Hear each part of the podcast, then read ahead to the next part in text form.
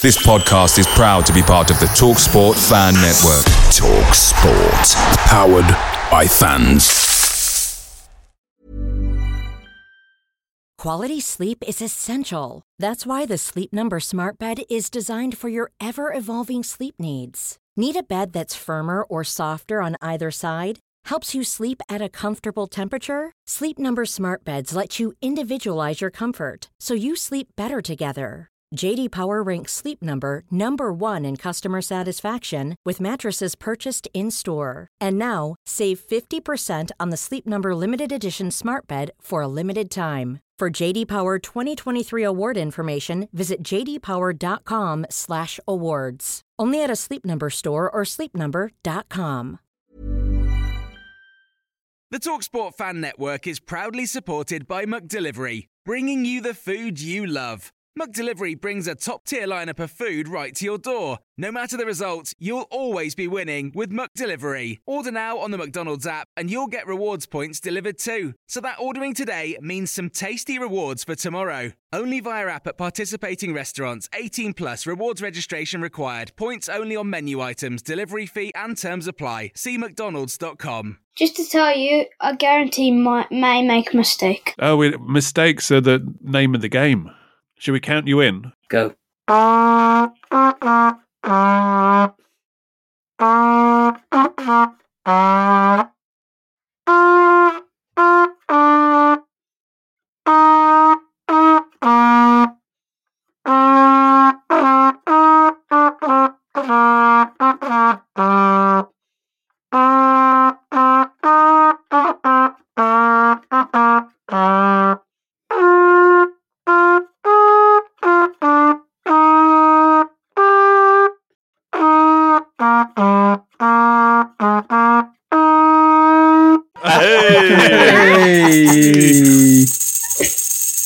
There you go. Brilliant. I've got someone to try and make me laugh this time.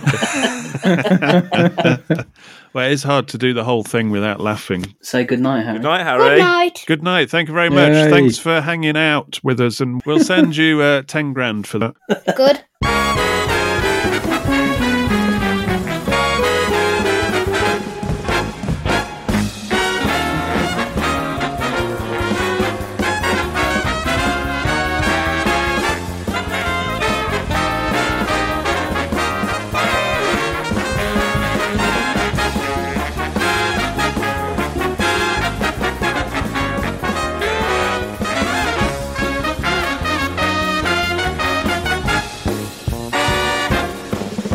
Welcome to the My Old Man Said podcast.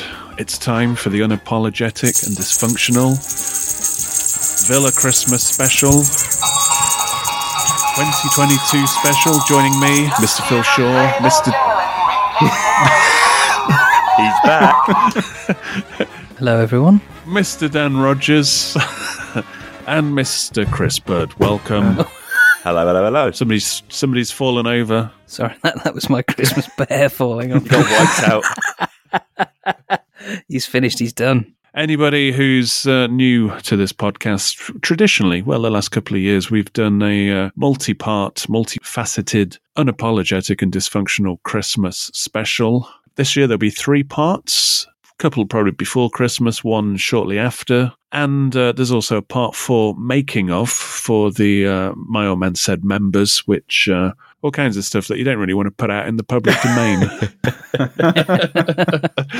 And that's quite long at the moment. We'll see how it edits down. Just we have to take the libelous stuff out, I think. It's free form, so you have to really like the show to dig it. Right, how are you guys? To get in the mood of this, I've actually had two mince pies. I've gone method on this, so I'm ready to... Yeah, I've gone down a different method route, but we'll get to that in a minute.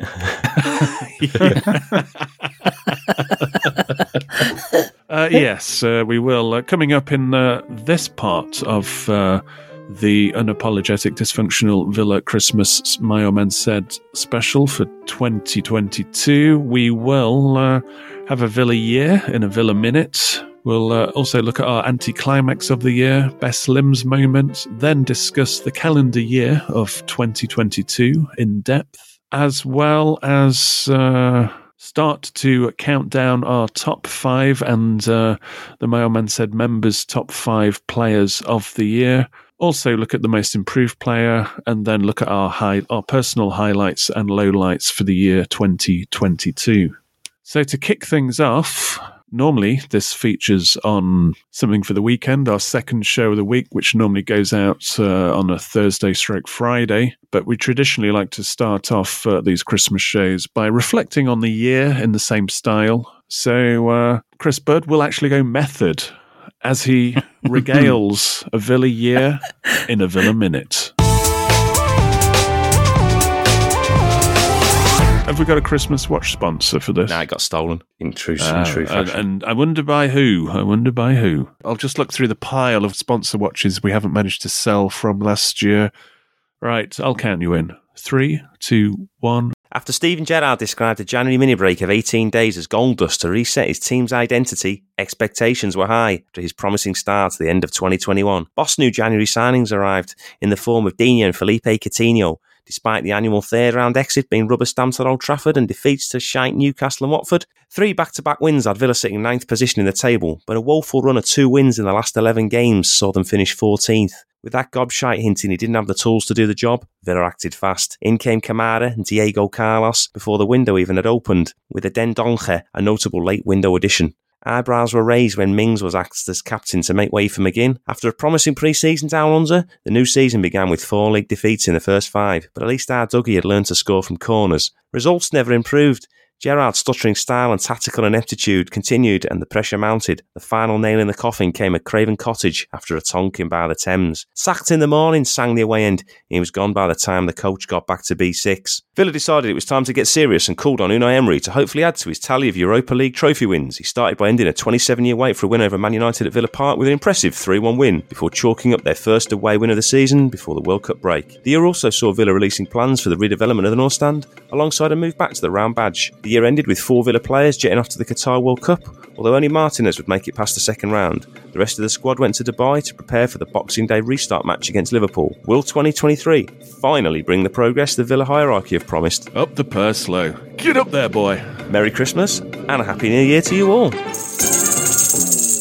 Ooh. Sorry, was I a bit... Oh, hang on, it's out of control, this bit of bear. Right, thanks for that, Mr. Bird. I always look at Villa as a bit of a soap opera now, and it certainly was. I think nobody expected at the start of the year for Gerrard to be leaving before the year ended. No, it was like a season in a TV series where it didn't advance the story any. You were back where you were before it started. Yeah, it was quite a seismic collapse, really, because this was... the golden hope of Villa to get to the next level, and obviously Perslow's trump card in being able to get Gerrard at Villa, and it obviously in the media boosts our cachet. But I think when you look back, it was from the start of the year to the end of the year, it's a big surprise what happened, because it's kind of humble pie, isn't it, for the hierarchy? Yeah, because it really went tits up. Big time. So in terms of anti-climax of the year. 2022. I mean, there's one we've just mentioned. Just the whole lot. Yeah, there's a few. There's a few, yeah. Give us a bit of time. That's probably a podcast of its own, isn't it? Or a podcast series of its own. I mean, let's just round off Gerrard first. I mean... do we have to? Just finish him off first, yeah. Oh, crikey. I mean, it as the Villa Minutes said at the start, it was a good start for Gerrard at the back end of 21. Mm-hmm. Was it 4 wins and 5? 4 and 6 or something. It was 4 and 6. Was it really? Yeah. But then there was that period where, because of, first of all, there was that COVID break. I think that it was like, it kind of gave him 2 weeks on the training ground, because obviously Gerrard just dropped in mid-season. So, the inbuilt excuse is, wait until he has a full pre-season and has his own players. I mean, that always, the players aren't fit enough. But he had that kind of mid-January period of 18 days, which everybody kind of muted as a mini pre-season, and it was kind of the time on the training ground that he actually needed. And so all you can think of, the only narrative you're thinking of is, we can only get better. This will improve things. Whoa. Whoa. But we seem to regress. The more time you spent with them on the training ground, the worse we got. Is that a fact? Yeah. Yes. No, it's a trend, David. It's what we're talking about. It's over about 30 years of me watching this football club. Hmm. But that was the the biggest anticlimax. She thought, there's potential there, 4 wins out of 6. But now we know that's just like the new manager bounce. Yeah, that's all it was.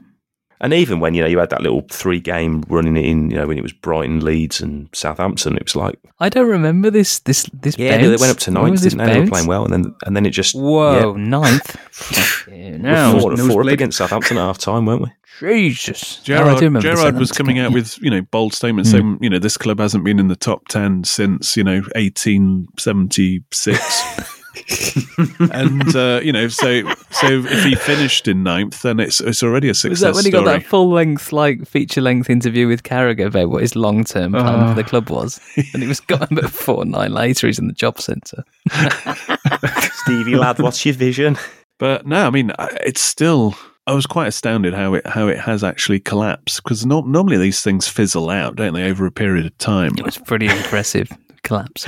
No, you wouldn't. You would have said 2 seasons before it all went tits up. Because there I was when Perslow gate crashed that fan consultation meeting on the badge, on the last meeting on the badge. Somebody asked him about the Steven Gerrard position, and he said the thought hasn't even crossed my mind about new manager. And I said, well, liar. He was a liar. And I said, I don't know if you realise this, but you're actually getting it as well because you're symbiotic to Gerrard. And he said, he glanced down at his phone, and Unai Emery was calling him. Jorge Mendes. Hello, Jorge. A week later, he was gone. So maybe there was that. Just saying, people don't like you now. It was like, I must do something about this. Him or me, he's going.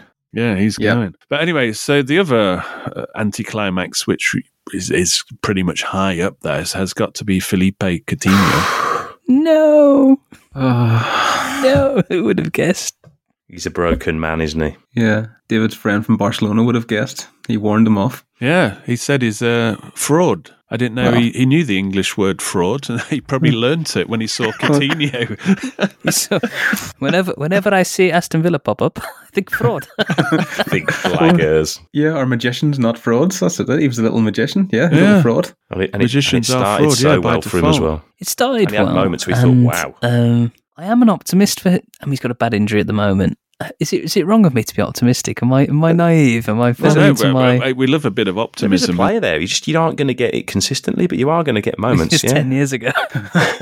I don't think it's. Yeah, I don't think it's a lack of effort on Coutinho's part. He does look like he's trying. People say he's he doesn't close down, doesn't stick a foot in, but I think Coutinho is trying. It's just he's in the wrong bit of the pitch all the time. Yeah, but I like to appear like I'm trying every day, whether I am for my employer or not. I think we are all each older than Coutinho by a few years, but he looks older than all of us. That is true. Yeah, he looks quite. His face, he's got crow's feet and wrinkles. Caricature. He looks a bit like a beat up magician. Right, there's an image. I've been drawn by Disney. But is there salvation there, do you think? I think there might be little moments, but we probably won't ever get a consistent run of form. Because we can't carry somebody like this if he's not doing it, pulling his weight. And we can't carry him financially or sporting-wise. I was thinking about this, because he did show when in his loan spell, he did show some moments, didn't he? Is he? But then I watched Wales and I saw Bale and Ramsey, and I thought, ooh, yeah. Could we risk being that team? Ronaldo as well. Ronaldo's the obvious one. I think Ronaldo, he's coming on as a sub, and he's still the mindset is to play. I think Ramsey and Bale look like burnt out carcasses, didn't they, of players. Yeah, I'd agree with that. Ronaldo's thing is still something now. Ronaldo's old. It's just somebody who's obviously failing to navigate that. And there's this big media circus around it. But Coutinho, you've seen it again. Popping up against United was that's when you thought, excellent, this is going to work. First half against Leeds, he was incredible. Yeah, the goal against Manchester City at the Etihad. Mm-hmm. And that goal against the City at the Etihad was the one where I thought, well, head standing between the lines said, well, I wouldn't have had him, but if you can get him for that price, then why not have him in the squad? But the problem was when Gerrard was playing him over our record signing, Emi Buendia, Exactly. And it was stunting Buendia, his growth, and also their development as a team, which really Buendia should be at the fulcrum of. Agreed. So we'll see what happens. Any other anticlimaxes? The cup draws again. The real cup draw was Manchester United, wasn't it? In this calendar year. But hopefully 2023 with its prize of Stevenage, Q Stevenage's giant killing execution at Villa Park. Hopefully that's the end of that. I mean, we could have beaten them in that League Cup game. It was just individual errors that let us down there, because that would have been a big scalp. And if we were coming back with the way the draws kind of opened up, you'd have fancied yourself to go on a run there. Yeah, so it's a bit of a shame, because that would have been a perfect start from Emery. Yeah. Those two wins in the league and then beating United in the cup, setting up a potential cup run. We'd have been chomping at the bit to get back to see if we could get through that cup.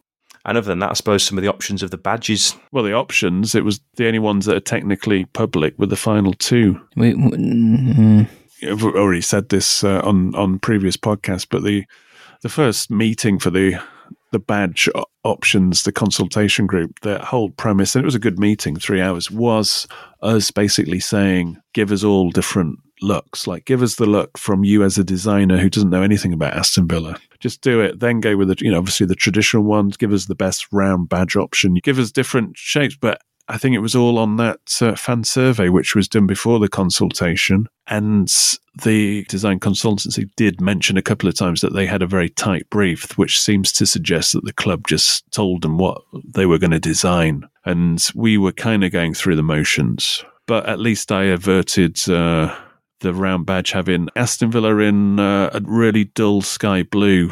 It was my idea, telling them it doesn't pop, it needs to be in like gold yellow, as per the original one. And they did change that. Personally, thank the group for that. But it's only a badge. By the way, David, thank you for telling me about Steven Gerrard. Yeah. Thank you for the badge tweak, and also thank you for telling me that people hated me online, so I got rid of Gerrard. Now everybody's happy, and I'm number one again. Number one CEO. Numero uno. Moving on to the best limbs moment. They were few and far between, to be honest. It's getting harder, these limbs moments, because of VAR, isn't it? And when we say limbs moments, it's when when you're there and it's the one that makes you. Doesn't mean you're jumping around throwing beer in the air. I'm talking about it's want something that means it's like something. A big moment the crowd goes mad. Normally translates to what we call limbs, but with VAR, it's. Sometimes I find myself, I'm looking, checking the linesman, I'm kind of waiting, and then I'll celebrate. Sometimes it's not instantaneous, but you know now that something like Coutinho's equaliser against United, I would say, was right up there. And you celebrating that, and you just on the inside quietly saying, "Don't give us any VAR bullshit." I thought Bailey against Man City was lively, considering we'd basically battened down the hatches for most of the game, and then went up the other end and scored a really good goal in the end at home to Man City. And the draw was a really good one, weren't we? Yeah, if he continues to do, because he is, as I previously said, him and Coutinho. If Coutinho's on fire, they give you that next level edge that they can do damage against anybody. Yep, and you just want to see that a bit. Just want to see that consistently. Yeah, probably the first sort of, 10, 15 minutes against Man United when we went 2-0 up, both of those goals were greeted by pretty big cheers as well, I thought. Yeah. And actually some of the away ones, like the Watkins goal that sealed the win at Brighton was big. The Chambers goal at Leeds, from what I saw, that was carnage at Ellen Road. I love the Chambers one. It was the good knee sliding in front of the away fans as well. Just piling out onto the pitch. And it's no one expects a centre half to dispatch a goal like that. And to do it at Ellen Road is just perfect. And actually, I remember the Luiz corner against Arsenal. That was pretty mental, considering we'd barely got in their half, and then suddenly scored this wacky goal. Unfortunately, they went up the other end about a minute later and ruined the good. Well, I think underestimated, but that the first goal at Old Trafford in that League Cup game, because we thought because we'd just beaten them at Villa Park, and we're thinking, can we do it? And then you're suddenly on. That's why you're going mad. And unfortunately, it didn't work out. But it was just good to have that belief, that just think, actually, this is on. And it was on, apart from some howling personal mistakes. Right, so let's get into looking at the calendar year. calendar year of 2022. So this is not obviously a complete season. This is how Villa performed across 2022. And in the league table now, basically relates to how we've performed over the whole year, because we are 12th, and that's where after 35 matches in the year 2022 we were. Won 11, lost 16, drew 8. 16. Yeah, that's the headline stat. So you've got 41 points. No, I'm surprised. You've got 41 points out of 35 games, so you're not getting relegated. I mean, obviously, because there's 8 teams below you. But when you look above yourself, and you now we're a few seasons in the Premier League now. We've been spending big money, and then you look above you, and you've got Palace, who had a better year. You've got Brentford. You've got Brighton, and then you're like, what the fuck are Newcastle doing fifth? Only lost 6 games in 34 games. And this is, we were, the year before, we were like 9-10 points above them. Ridiculous. They were bottom of the league. I mean, their transformation has been they'd won extraordinary. One game. Yeah. That's what you were hoping for in terms of what Villa were going to do. We made a dreadful managerial appointment. We've lost a year. Great. 9 months. We lost a year, 9 months. Yeah. I venture. Yeah. Well, I think we lost that the season with Smith, the one that his last season. I agree, because the start of that was so disruptive. Wasn't it? We kind of rushed. I mean, let's be honest, we rushed in a few of those signings. We had the whole Grealish thing. We did, to the club's credit, replace him in the aggregate, but we never played those players in the whole duration of Gerrard. Yeah, never played. Thanks never God started together. Did they? Buendia, Ings, and Bailey. And the first time they did, they were 3-0 up in quarter of an hour. Extraordinary fact. That's the biggest kind of crazy fact, that the big hoo-ha about replacing Grealish in the aggregate, and everybody thinking, well, actually, those 3 players, that lifts your team up. You've got suddenly getting a better team. And unfortunately, they got injured. That's one of the downfalls of Smith, was he couldn't play them initially. And there was never any rhythm to that season for Smith. But then we just never played them. We never started them. I think Coutinho probably poo-pooed that whole setup, really, in terms of playing the 3 in the aggregate. Well, because he came in, there was a feeling that, well, you have to play him. Yeah. Do you think there's that feeling now? No, not at all. No. I don't think there's very many, actually, that Emery will go, you have to play. Other than sort of Martinez and a few others in the spine of the team, there's probably not that many who are guaranteed starters. Yeah. Hey, I'm just looking at the top of the form over the year. Obviously, there's one game left for this calendar year. Villa, unfortunately, they play Liverpool. But Manchester City are only 2 points above Liverpool across the whole year, 75 compared to 73. And here's something impressive. Arsenal are at 71. They've played, Manchester City have played a game less than Liverpool and Arsenal across the year. But to be that close for Arsenal across the whole year, because Arsenal are top obviously this season, but this is adding an extra few months to their current form. So you can see that it's actually, I mean, they've actually won the same amount of games as Manchester City as well. Their problem is they've lost 8. They haven't drawn many. They've only drawn 2. We need to bring Trezeguet back. It's quite simple. Or we need to get an Amazon Prime documentary. It makes you up your game. Yeah, but actually it shows you that Arsenal, I think, are a serious threat for the title. I think they're in the mix. I'm interested to see post-World Cup with Gabriel Jesus out, if they still carry as much of a threat, though. Because I don't think they've got the squad depth that the other teams around them have. I agree. I don't think it would take much to knock them off course, whereas the other teams, I think, have got that resilience built into them a bit more. But in terms of Villa, I mean, when you look at, you've got a problem because of when you do a calendar year, the bottom teams are the ones that either have got promoted or relegated because they've played half the games. So if you take Burnley, Fulham, Bournemouth, Forest, Norwich, Watford out of the equation, you're really talking about 17 teams that have really been judged across the year on, around 35 games. So there's only Southampton, Everton, Wolves, Leeds and West Ham below Villa. So it hasn't actually been the greatest of years, really. To do a 3-part Christmas special on. But, that's hey-ho. I mean, you go back to 2021, Villa were 11th. 2020, we were 6th, we did play 39 games. 6th. Boxing Day 2020, we beat Palace, didn't we? And we went 6th. Hang on a minute. Yeah, no, but we're talking about across the whole season. Sorry, the whole year. That was because 2020, the calendar year 2020, we were like 13th over that year. So that would have been the escape from relegation. Mm-hmm. So, I mean, what does those 3 years tell you? It just tells you we are a bang average, middle-of-the-table team. Yep. We'll take that. There has been no continual improvement if you go year by year. No, not for the money we spent. Jeez. So this is an interesting second part of the season. Well, it's got to happen, and it's got to start happening. Yeah. I mean, you know, we had expectations for this year. As we said, we've said already, I mean, like Gerrard said about Coutinho, he's going to get better and stronger. It will still take him 2 to 3 games to get up to speed with the Premier League. It's a process, and he's worked ever so hard for the team, blah, blah, blah. Never came to fruition, did it? And then the 18-day break that we spoke about in January, we need to use this time as a mini pre-season. We need to reset our identity and our style of play in our in and out of possession. Well, we did reset our identity. We turned into a potential relegation outfit. But we are on a better path now. Fingers crossed.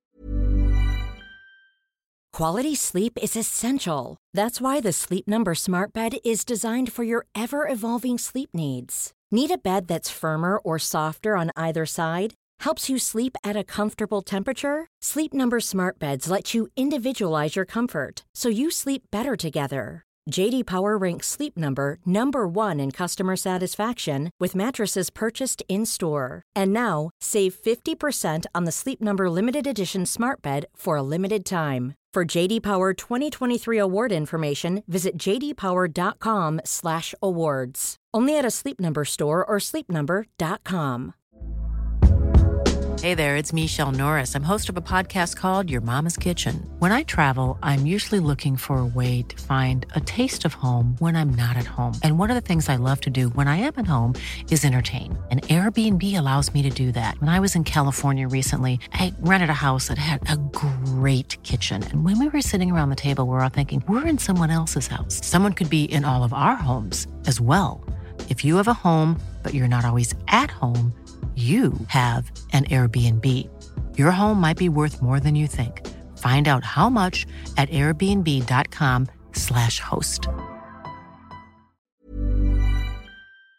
Picture the scene. All of your mates around, you've got your McNugget share boxes ready to go. Partner this with your team playing champagne football. Perfect. Order McDelivery now on the McDonald's app. There's nothing quite like a McDelivery. At participating restaurants, 18 plus, serving times, delivery fee and terms apply. See mcdonalds.com.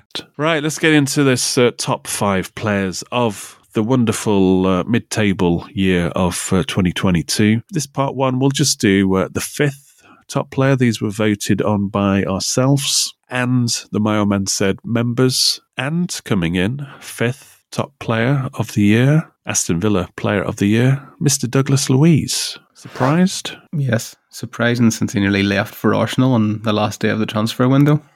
Yeah, he should have gone. But since then, he's been good. He's been one of our standout players. Yeah. He's been better. He's been back to his Project Restart where you form. Sort of thought, oh, there's a player there. He just needs to turn up. Anybody, like Luiz. I like him. I don't mind. Yeah, I don't mind him, but anybody who's dealt in crypto, and you know, it was November last year, you know, the prices were decent, and you were always told like November, December, that's probably a good time to sell because we're going to go into a bear market and everything's going to drop. And you thought, well, yeah, you know, it goes up a little bit, and then it just goes down and down. Then you keep holding it, and then it just goes down and down. And they go, oh, no, it's going to go back up. No, it's not. It just goes down and down and down. We got offered $23 million for Douglas Luiz. Is that going to go up? Well, I don't think so. I don't know. In modern football, you never can tell. What's the word? Say it, lipstick on a pig. You can do it. He is Brazilian.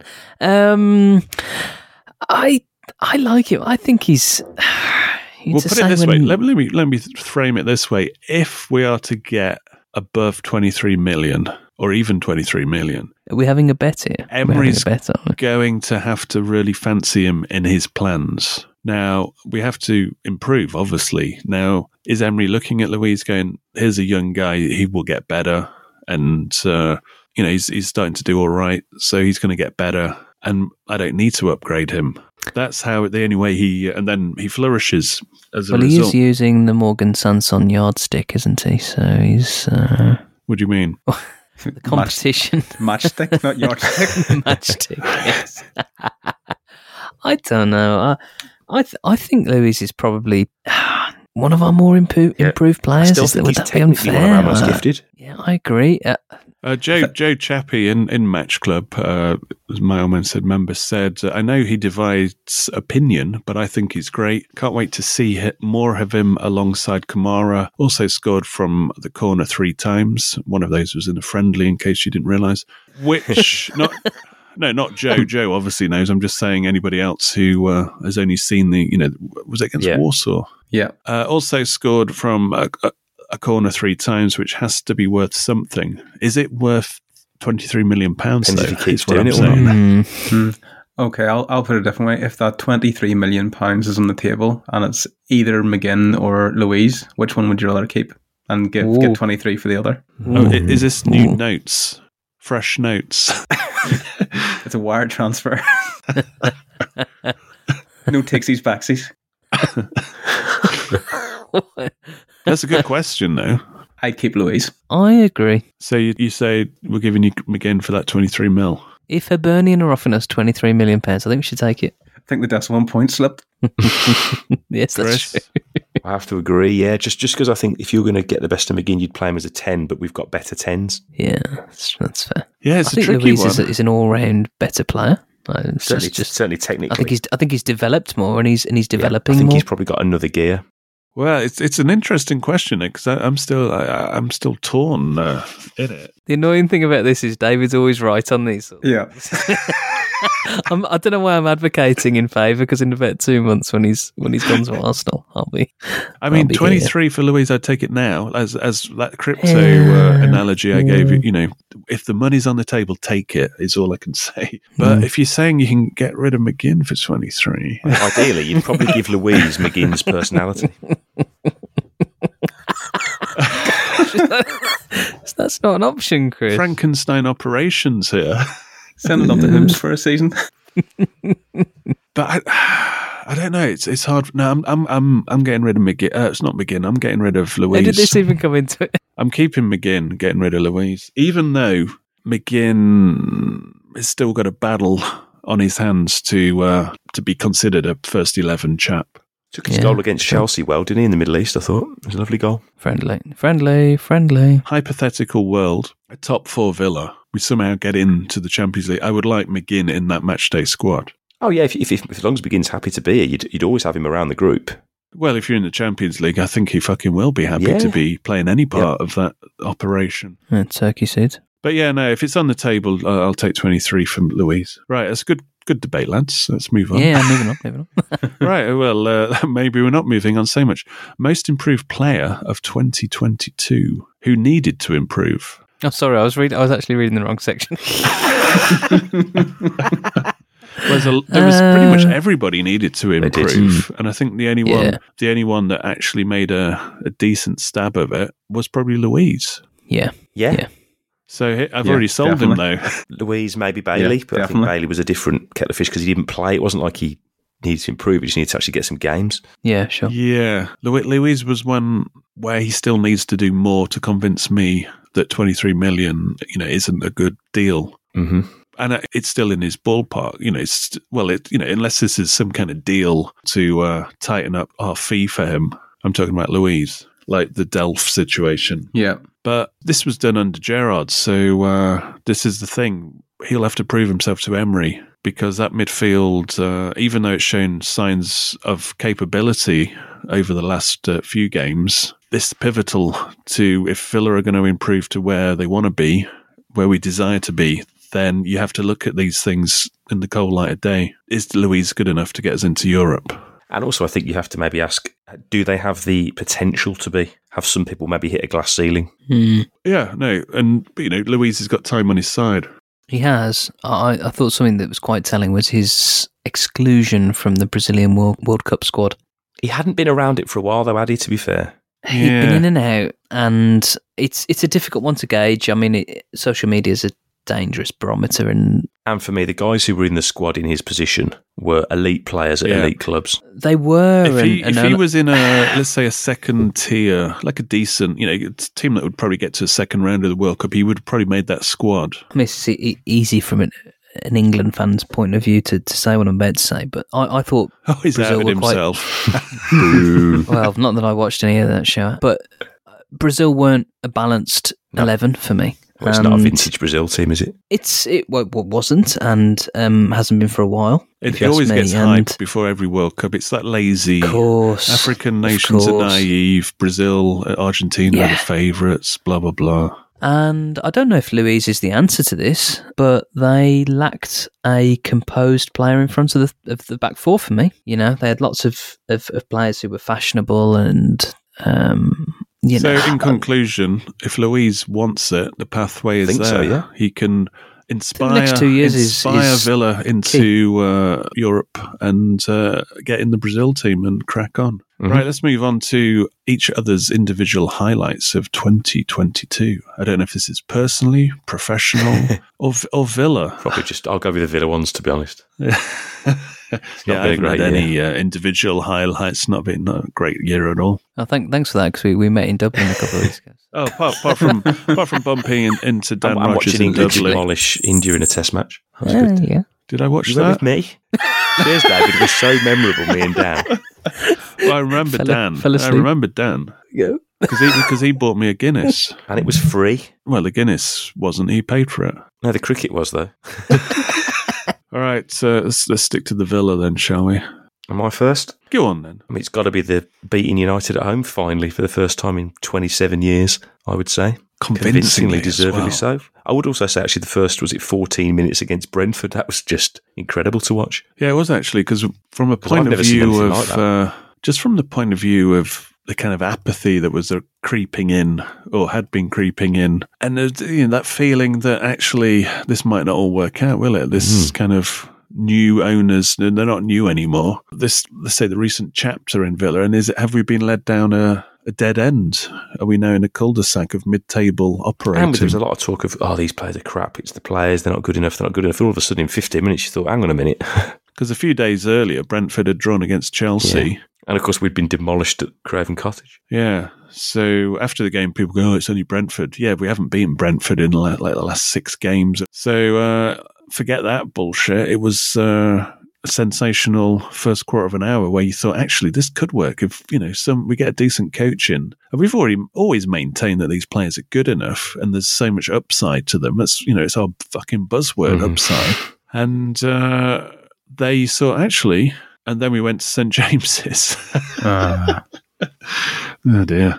Got sports washed. Sports wiped out, I think. But yeah, no, the United game was very satisfying now, for obvious reasons. And that would be my the highlight. United game in the January was quite good, where we came back from 2-0 down to draw 2-2, even though it's not like a memorable moment. But I thought it was a sort of a bit of another monkey off the back, as it were, against Man U to come back from behind. When you put them back to back, both together... Those were the last 2 Villa Park matches against Villa in the league. It's like, well, actually, we're picking up points now. Both away games, in the cup that we played, we probably should have won both of those as well. Really, we kind of fucked. We were unlucky in the FA Cup, and we were stupid in the League Cup, but should have won both. Yep, the people forget about the FA Cup game with the two VAR goals and. Should have won. Oh, it was ridiculous, wasn't it? The longest VAR decision of the whole year, probably. So hopefully we keep that up and improve and start getting those games over the line, and it becomes a regular occurrence, and then you'll know things have changed. Yeah. Phil Shaw. I just have to agree on the United game, because I was 12 the last time Villa beat United at Villa Park, so it was a long time to wait. But my highlight is that Emi Martinez finding new and incredible ways of convincing me that he's got a career-threatening injury in the 88th minute every week. And not just the 88th minute, normally. I know, it's I like to think that I can tell when a footballer's faking it, but a couple of times I see he's completely got me. I mean, there's one that Mings went over to him, and I think he got Mings as well. Mings was looking very concerned after a kick-out, and he just lay down there. Waving the stretcher on. Was it when Mings was giving him mouth-to-mouth? If I was to pick a highlight, I mean, it's a high from a low, really, that I think, I came onto the pod at the point at which Gerrard's gone, Danks is in. You know, we had the big 4-0 win and then the 4-0 defeat. But I genuinely believe if we hadn't have made the change, this would be a bleak midwinter, and it's not. And it's not, my dear friends. I think, jokes aside, that we went from a genuine moment of... could be in trouble here. Sleepwalking into a relegation battle. I don't think many, even amongst the fan base, realised quite how precarious things were, because Emery came in and put points on the board when no one expected him to do it. Big wins they were. He had free hits, really. He had a couple of free hits in there. Yeah. Those four games since Gerrard went, 9 points out of 12? Take 9 points away from where you are at the minute. And we'll look back on the cup defeat to United as a missed opportunity, probably. I mean, just to join in on this, because I think you're spot on in terms of this kind of optimism that we can actually start the second part of the season with. When I was looking at that fixture list, obviously after Gerrard went, and I was thinking, well, if I was the incoming manager, I would say, see you after the break. Yeah, sure, yeah, exactly. See you after the break. I remember you saying. Because I don't want that. I don't want my record tarnished with those last three games where I actually don't have any chance to have much of an input and change the culture and all that kind of stuff that takes time. So I don't want to be starting Boxing Day with 3 losses under my belt. And people come back after Christmas feeling a similar way. Okay, they're excited, Villa are back. But in the back of their mind, it's like, this is a continuation, isn't it? But because he was bold, took those games, got in as soon as possible, won those 2 games, we are going back, as you described, with fresh optimism and kind of relishing this second part of the season. We absolutely are, and if you just allow me a moment, that there was an uncharacteristic Villa win in there at Brighton, where it was. I mean, Phil referenced the Martinez time waste. It was an ugly, efficient, professional away win against a team in great form. Agreed. Against all the form book. Yeah, and it hopefully marks. Well, no, we don't know until the new year. But that was a valuable, valuable 3 points when we most needed it. And, a couple of weeks prior when Gerrard was, I've wrote down here just as you guys were talking, the Forest and Fulham games. For any, everyone who's listening to this podcast, Leeds as well, going back a little bit further back, we've watched enough football to, I was thinking, if you can't, that Forest team was dreadful. That Fulham team was, they absolutely pumped us, and they were the shocking team, really. Yeah. Not going to. And I just thought, this looks like relegation.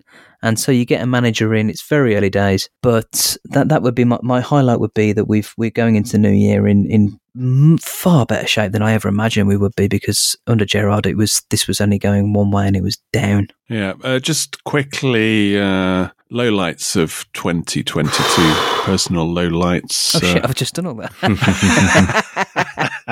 We should have started with these and done their positives the other side. But I think just 2 for me was letting Manchester City. Yeah, it was annoying. Just stomp all over us and use us as a stage, and we became like that. The QPR, where will it be internally in the showreels for how they turned it around and won the league, and just to be that supporting actor that nobody wants that role. And I think the way, and this goes back to the highlights, is the way you see those last 2 games, how Emery, once we're in the ascendancy and in the lead with 20 minutes or so to go, we suddenly revert to a back 6 or 2 banks of 4, or call it what you want, and shut the game down, like, ruthlessly. You're thinking, that's fucking City shenanigans at the Etihad would not have happened on his watch. No chance. And the other one for me would be what happened at Newcastle. Times 2. Just embarrassing. Yeah, my one was pretty much the last 10 games of the season, the first 10 of this season. There was that period where it was just dreadful to watch. We'll just have one low light. It was the last 10 games of last season, the first 10 of this season. More individually, actually, it was a little weak, wasn't it? I think we had 20 in total. We had 3 home games, didn't we, in, was it 10 days? We had that period of playing, was it Palace, Burnley, and who else did we play? Liverpool. Didn't beat any of them. Everyone's thinking, wow, we get all these games back to back. This would be great for nice warm evenings at Villa Park, and they were dreadful. The Liverpool game was good for a bit. The other games were so boring. Yeah, and they had the audacity to increase season ticket prices by quite a substantial percentage as well. So, no, that's a trigger word. Right, so we will round off part 1 with final category of outstanding contribution of the year. There's got to be only one, isn't there, really? This is, well, there's potentially two, but I think this is the guy that's done it on the pitch, because you look at Martinez. We're talking about Ashley Young and how he's instilled like a sense of, what would you call it, shithouse supremo? Yeah. I mean, Martinez is very good with his 80th minute injuries, but actually on the pitch, in the face of the referee, you know, all around the pitch, gamesmanship, is always there. I call it that. Game management, a bit of nous. This is something that we lacked. He's ironed out our naivety a little bit as well. Yeah, we always seem to be in the image of like Dean Smith. We were a bit too nice, and we were taken advantage of by a lot of teams. My observation of Young would be, to contrast him to a Smith, is that Young's a real winner in the game. You know, he left Villa with something to prove, you know, and went to win major honours with United, and obviously out to Italy. And my, you know, what I've seen of him when he's come back is that I must admit, I rolled an eye when he returned, because we've got a long history of signing players on short term deals, and it's a waste of time, and it's a bit of a payday for players as well. But he's scored good goals. He's an outstanding leader. He's physically in great shape as well. His first returns suggested I would go for him again, and we did. And this year he's been better than last year. Yeah. He's been better than last year. He's you'd struggle to look at him and say that he's the age. You know, I put him at early 30s, and he's actually quite rare, because in the modern game you don't see many players who can play. You could say, right, you can play defence, midfield, or a forward. He's got all of that in his bag. Yeah. You know, he's very competent as a wing back, full back. He's got a level of intelligence that you just think modern players won't have anymore. That's sort of like being coached out of the game. That's sort of natural ability, isn't he? Yeah. Really, that's what you're saying. Knowing what to do, knowing that a game's 90 minutes, and knowing when to play, when to go for it, when not to go for it. Simple things like that. I'll take the yellow card here. I'll just stop the game.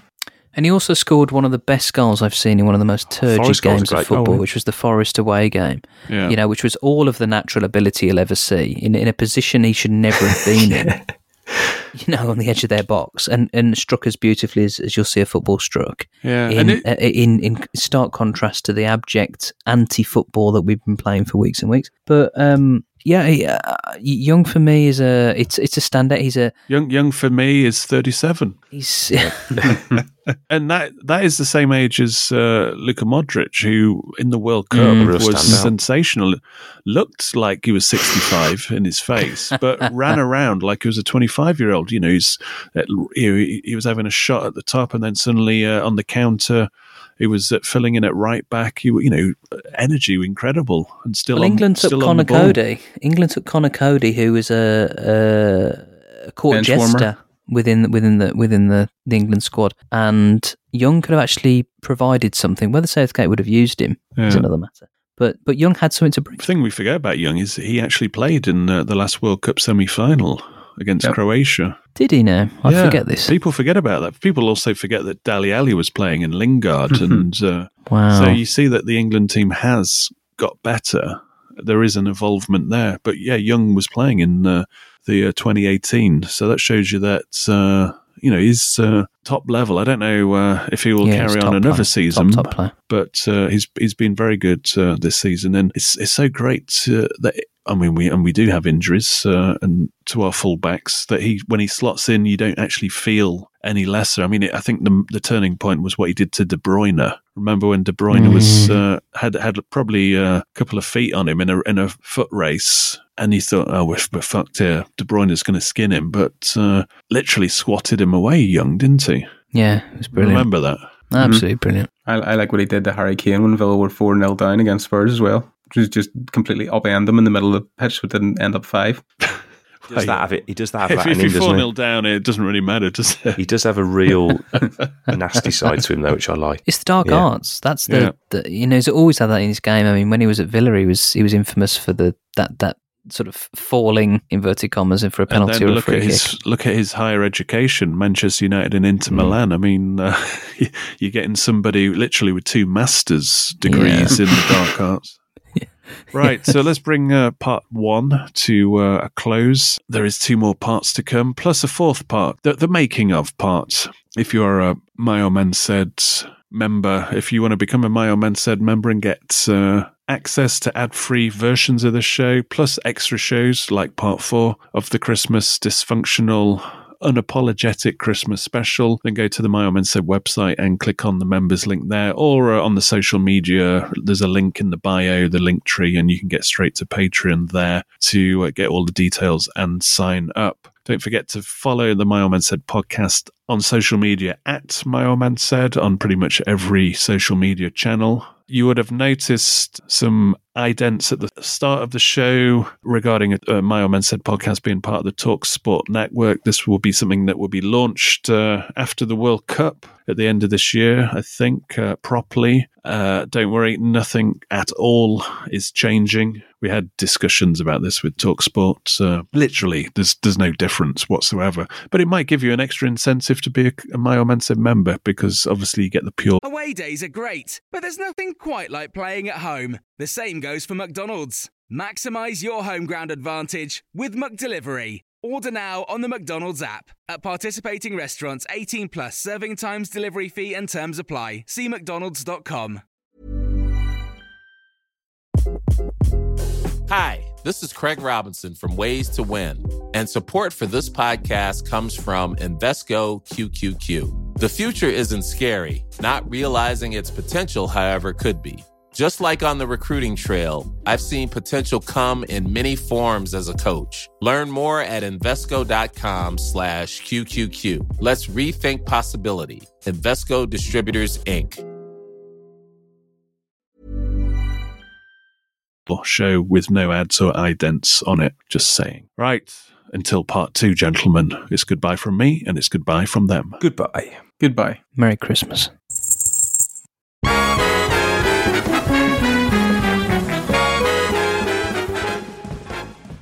This podcast is proud to be part of the TalkSport Fan Network. TalkSport. Powered by fans.